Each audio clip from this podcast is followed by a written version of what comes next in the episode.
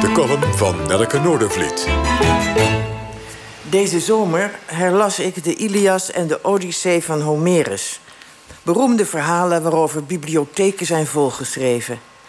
In onze neiging het echt gebeurde te verheffen boven de kracht van de verbeelding is eindeloos gezocht naar de plaatsen waar de strijd van de Grieken tegen de Trojanen plaatsvond en is de reis van Odysseus naar zijn thuisland Ithaca nagevaren. De Leidse burgemeester Kees Goedkoop deed dat. Volgens hem lag het Homerische Ithaca ergens anders dan waar het volgens de atlas ligt. Homerus kennis Kenners hebben de bevindingen van amateurs altijd lachend van de hand gewezen. Zo ook die van Kees Goedkoop.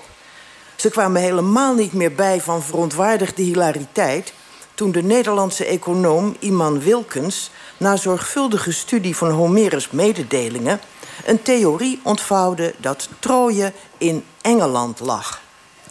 Onder andere uit de beschrijvingen van de zee, waarvan iedere gymnasiast het woord oinops, wijnkleurig, heeft overgehouden, concludeert hij dat het nooit de Mediterranee geweest kan zijn, omdat die blauw is, maar de oceaan buiten Gibraltar. Dat strookt met de afstanden die Homerus noemt. Want als Agamemnon naar Ithaca vaart, doet hij er volgens Homerus een maand over terwijl de afstand van Mycene makkelijk in 24 uur te zeilen is. De geallieerde Griekse vorsten onder leiding van Agamemnon moeten dus zijn vertrokken van ons deel van het continent. Het duurde en duurde immers voordat ze van wal konden steken met gunstige wind. En zoals iedereen weet, moeten we hier vaak lang op oostenwind wachten. Achilles kwam dus uit Zeeland. Zeeuwse uitreikskundige namen koppelden Wilkens aan Homerische namen. De Acheron is de Westerschelde die vroeger Acher en Honte werd genoemd. Circe en Zierikzee horen bij elkaar.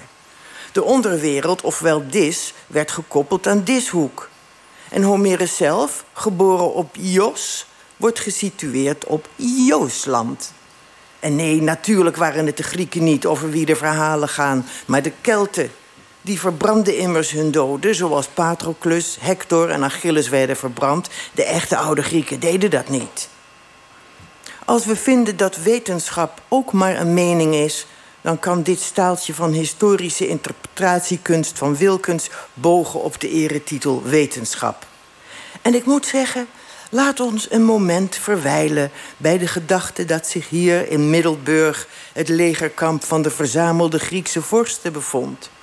We zien in een spannende televisieserie hoe de dappere Iphigenia, cameo-rolletje voor prinses Amalia, onder het excuus uitgehuwelijkt te worden aan de grote knappe held Achilles, een glansrol van Barry Atsma, toch door haar vader Agamemnon, Pierre Bokma vast, wordt afgeslacht uit puur eigen belang. Heerlijk om die fantasie even te koesteren. De werkelijkheid was hier 1200 jaar voor Christus wel iets anders. Want zoveel Zeeland was er toen helemaal niet.